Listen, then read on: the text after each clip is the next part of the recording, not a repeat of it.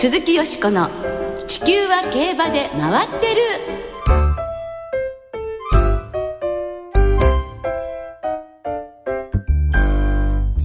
皆様こんばんは。お元気でいらっしゃいますか？鈴木よしこです。地球は競馬で回ってる。この番組では週末の重賞レースの展望や競馬会のさまざまな情報をたっぷりお届けしてまいります。今日もよろしくお付き合いください。今宵ご一緒してくださるのは大関俊アナウンサーです。こんばんは大関です。よろしくお願いします。よろしくお願いいたします。大関さんとねご一緒させていただきましたあのグリーンチャンネルと地球は競馬で回ってるのコラボ番組でございますけれども、はい、なんか面白かったという声をね耳にして大変嬉しいんです。ありがたいですね。ねどうもありがとうございます。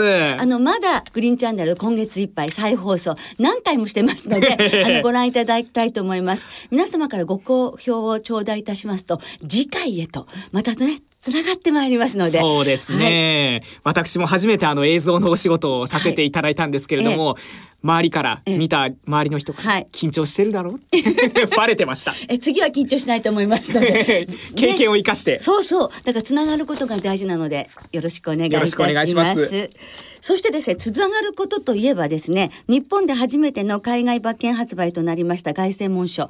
41億円を超える売り上げを記録して大盛況。世界中がもう驚きの声を上げているということなんですがこの馬券は続いていきますね、はい、先週今後の海外発売レースが JRA から発表になりましたこの後は11月1日の火曜日にオーストラリアで行われるメルボルンカップと11月5日の土曜日アメリカで行われます。ブリーダーズカップフィリーメアターフの2つのレースの馬券の発売が決まりました。はい。日本からメルボルンカップにカレン・ミロティックブリーダーズカップフィリーメアターフにヌーボレコルトが出走予定しています。そしてカレン・ミロティックが今月の16日ヌーボレコルトが26日にそれぞれ日本を出国というスケジュールになっています。そうですね。あの無事に向こうについてそして力を発揮してほしいと思いますね。私たちは馬券で応援するということになるわけですが先週も話しましたが私電話投票しかプッシュ本しか持ってませんのでね。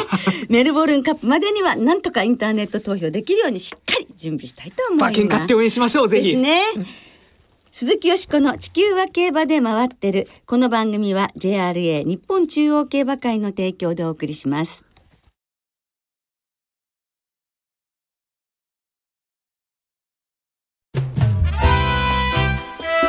鈴木よしこの地球は競馬で回ってる。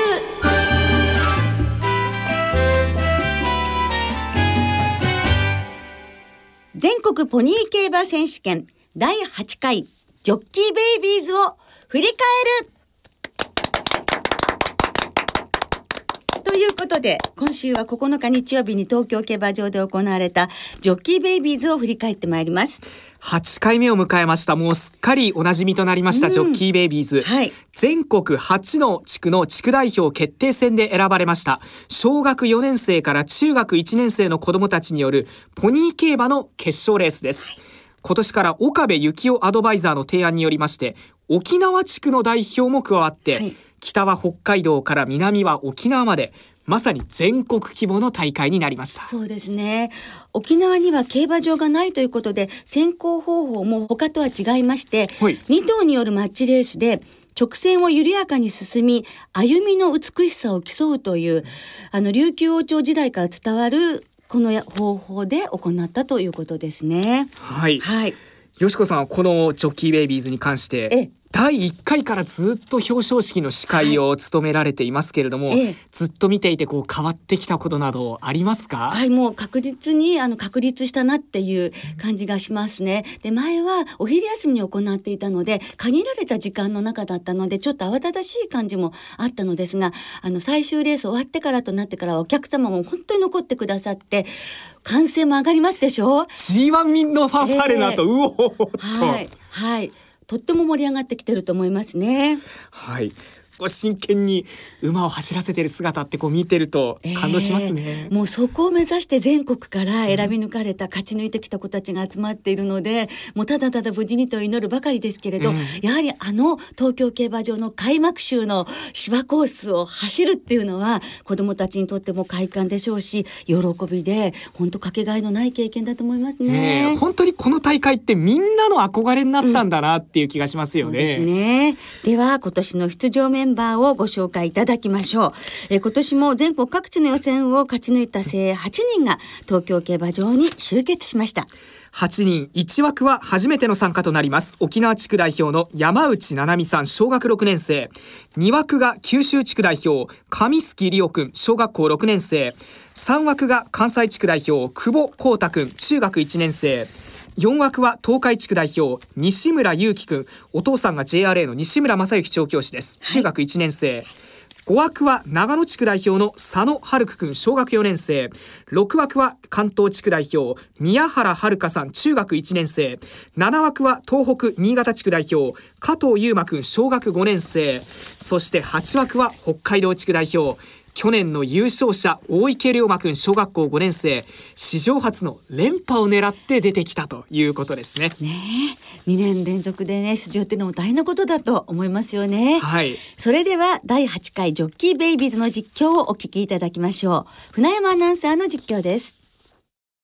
スタートしました。さあ好ダッシュを見せたのは山内七海いいスタートを切りました。そして内から上スキリオです。さらには間から早乙女作るのは久保浩太。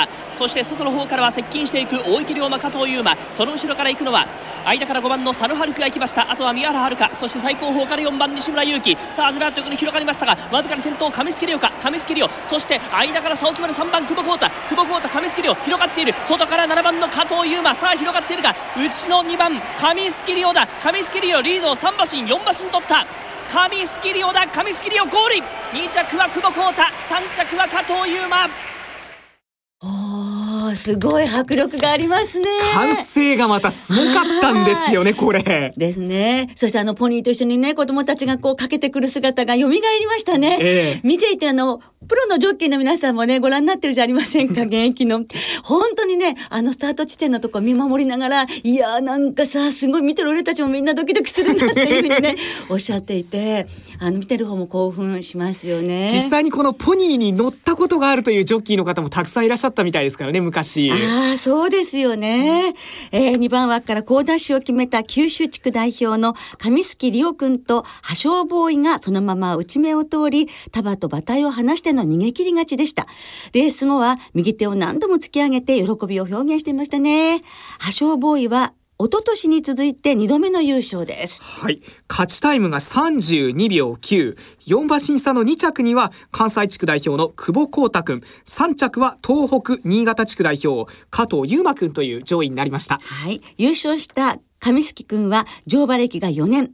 ポニーレースややぶさべなどもね、経験したことがあるということで、実家は鹿児島県で牛の畜産を営んでいるということです。それでは見事勝ちました勝利ジョッキー上月里央くんのインタビューをお聞きいただきましょう。おめでとうございました。ありがとうございます。すごく嬉しいです。馬がまっすぐ行ってくれてよかったです。破傷ボーイっていう馬は今まで乗った馬と比べてどんな馬ですか？最後に伸びてくれる馬だと思いました。最後に将来の夢を教えてください。ジョッキーです。あれちょっとさっきと違いません？いいですよ正直に言っていただいて大丈夫ですよ。迷ってます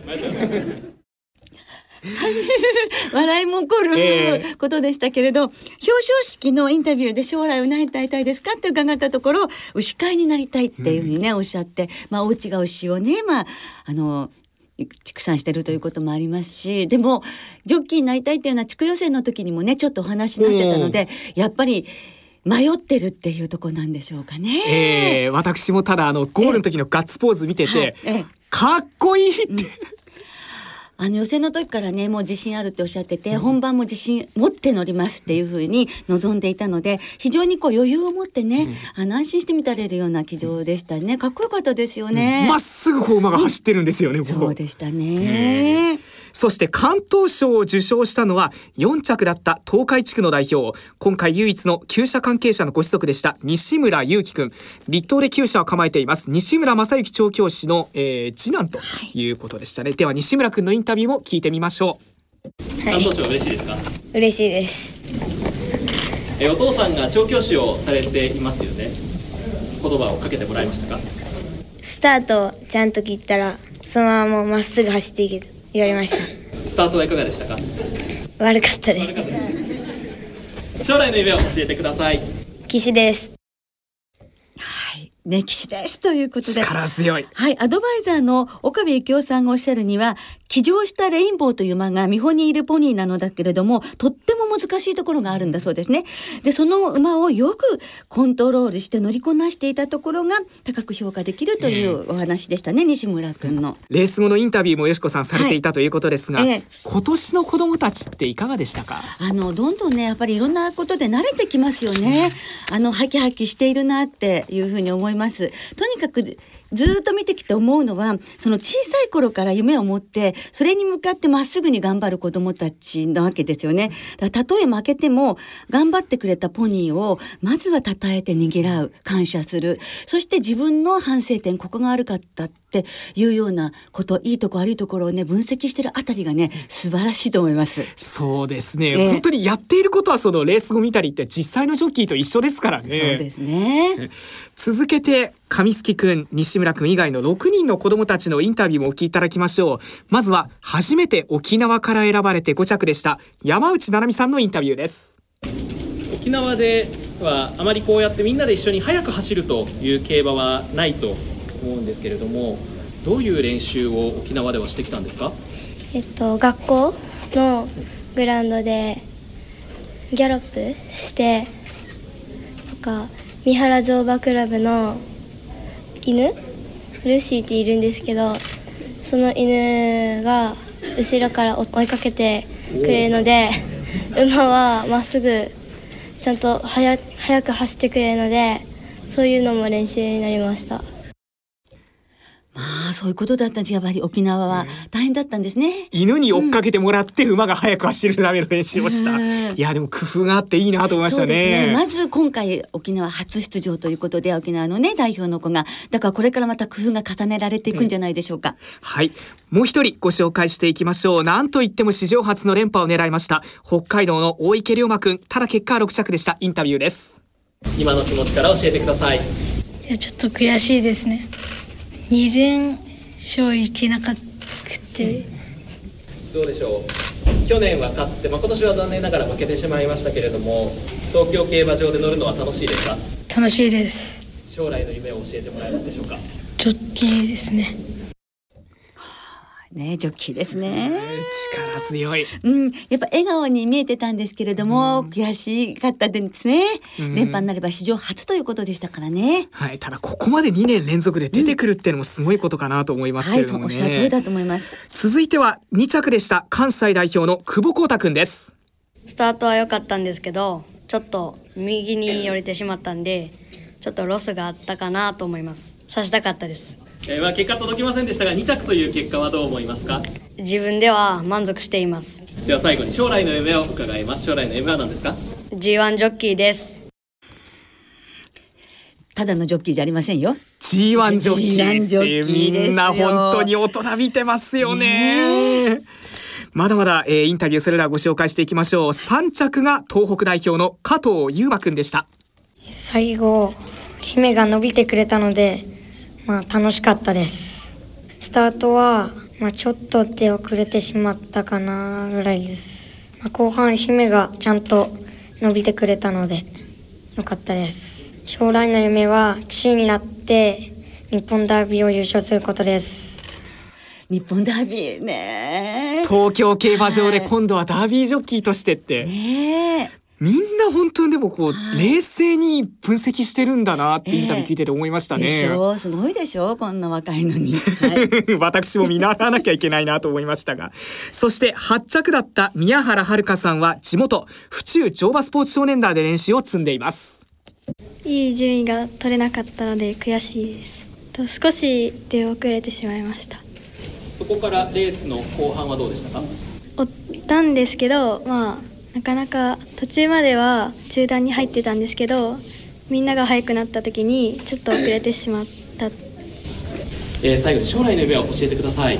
と馬関係の仕事に就くこと。ですね、やはり馬のお仕事をしたいということですね。はい。そしてもう一人、佐藤春久くんですね。えー、長野地区代表7着、小学校4年生で乗馬歴3年ということです。では、佐野くんもインタビューをお送りしましょう。今の気持ちを教えてください。悔しかったです。勝てなかったところもそうだし、少しよれちゃったところです。ドリームスターはどんな子ですか？練習の時はおとなしいけど試合の本戦になったら元気が良かったです。将来の夢を教えてください。ジョッキーになって日本ダービーを勝つことです。ここにもダービージョッキーになりたいという子供が。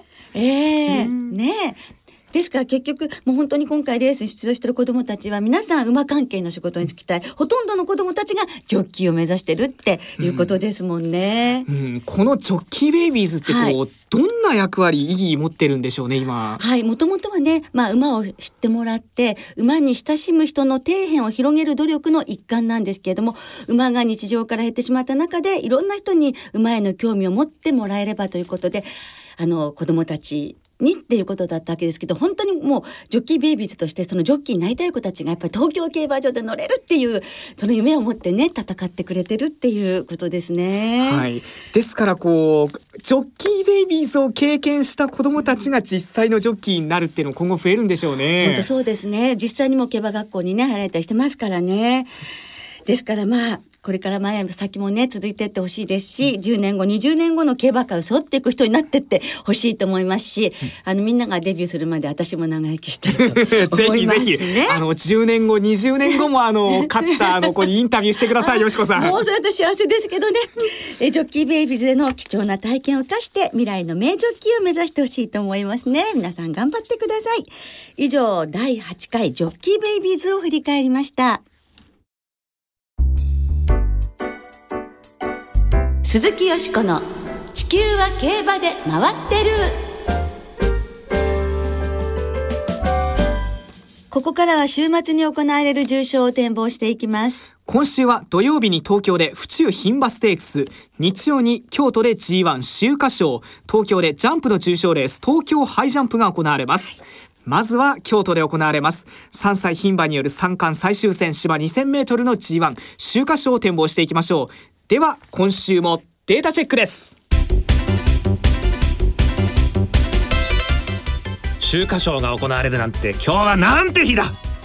過去10年の一番人気の副勝率は 70%3 連単の平均配当は114万円。ただ2008年の1000万馬券を除くと平均は4万7000円。あなたはなんて日だ。前走の競馬場別に見てみると阪神だった馬の副勝率は27%特にローズステークス4着以内の馬の成績が断然で副勝率は40%を超えています。これに対して中山だった馬の副勝率はなんと0%と全くの不振です。また過去10年の連帯馬20頭は全て馬体重が 430kg 以上小柄な馬は苦戦しています。これはやっぱり電光暗示にはトップを取っていただきたいと思いますよ。なんて日だ小塚でした。なんて左になってほしくない感じなんですけど バイキングの。小峠さん。いつも騙されちゃったりする人ね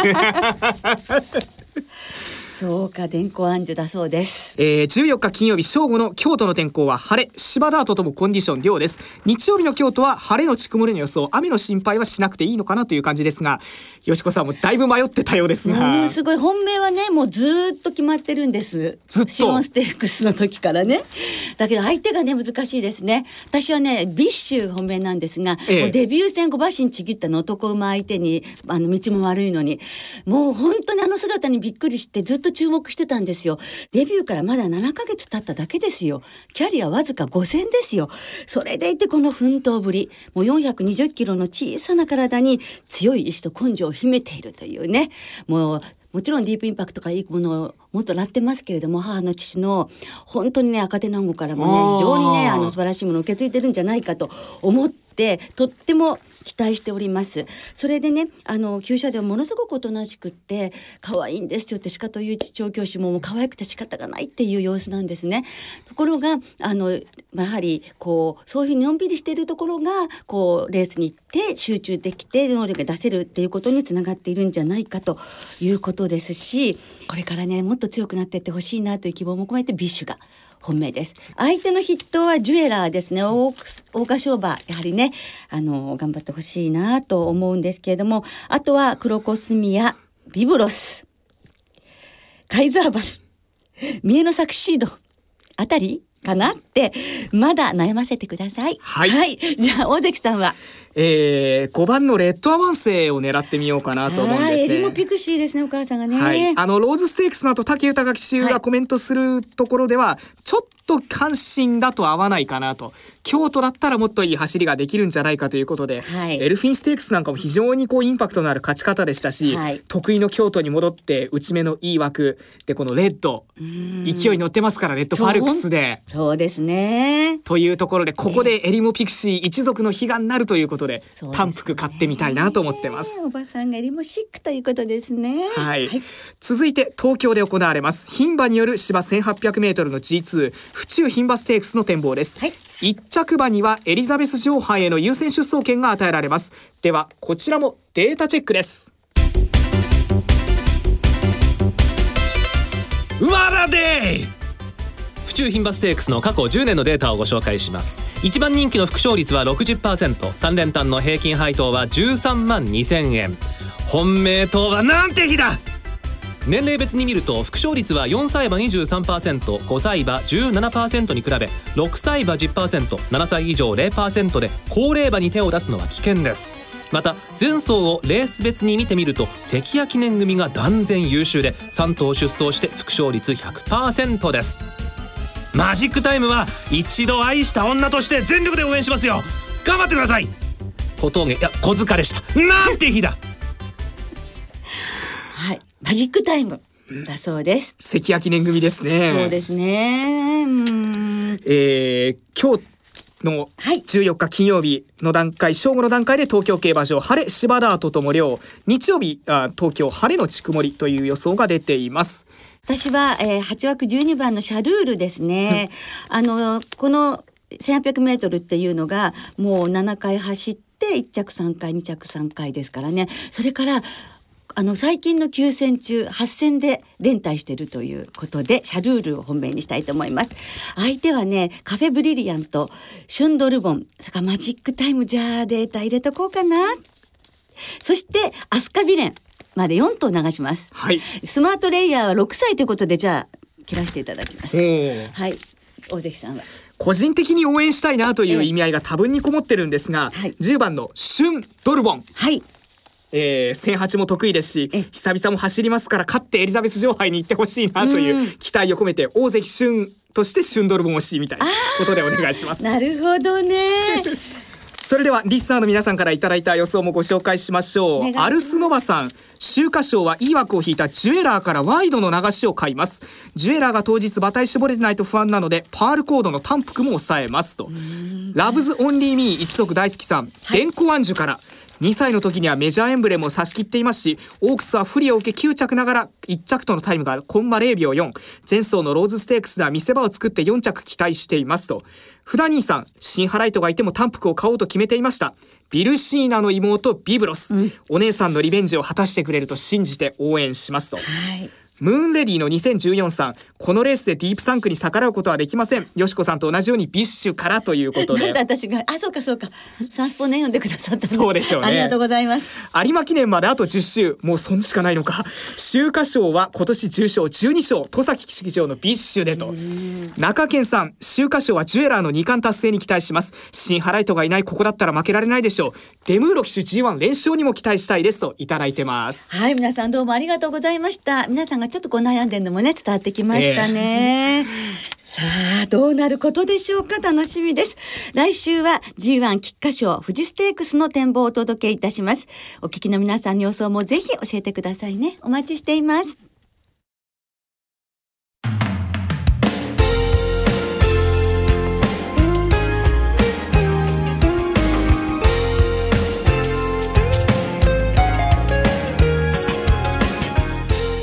別れの時間となりました。今週末は東京京都そして開幕式を迎えます。新潟の参上開催です。日曜日京都競馬場には JRA の CM に出演している有村架純さんが来場されます。そして秋華賞のプレゼンターも務められます。今週開幕する新潟競馬場では土曜日曜の2日間福島山形新潟の美食を集めたイベントも開催されます。はい。土曜日の最終レース終了後パドックには3県出身のゲストの方が登場いたします。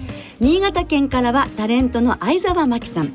福島県からはお笑いコンビタンポポの白鳥久美子さん山形県からはキャイーンのウド鈴木さんが出演してトークショーが行われます。そして秋の最終マレン今度の日曜日が最終日となっています、はい、ではここでプレゼントのお知らせもあります。2日に行われました凱旋門賞グッズを番組をお聞きの方5名様にプレゼントします。レーシングプログラムや特製キャップなどをご用意しています。番組のサイトからどうぞご応募ください。締め切りは16日の日曜日までですご応募の際は番組へのご意見ご感想もお書き添えの上お願いします。はいたくさんのご応募お待ちいたしております。それでは週末の競馬存分にお楽しみください。お相手は鈴木よしこと。大関俊でした。また来週元気にお耳にかかりましょう。鈴木よしこの地球は競馬で回ってる。この番組は JRA 日本中央競馬会の提供でお送りしました。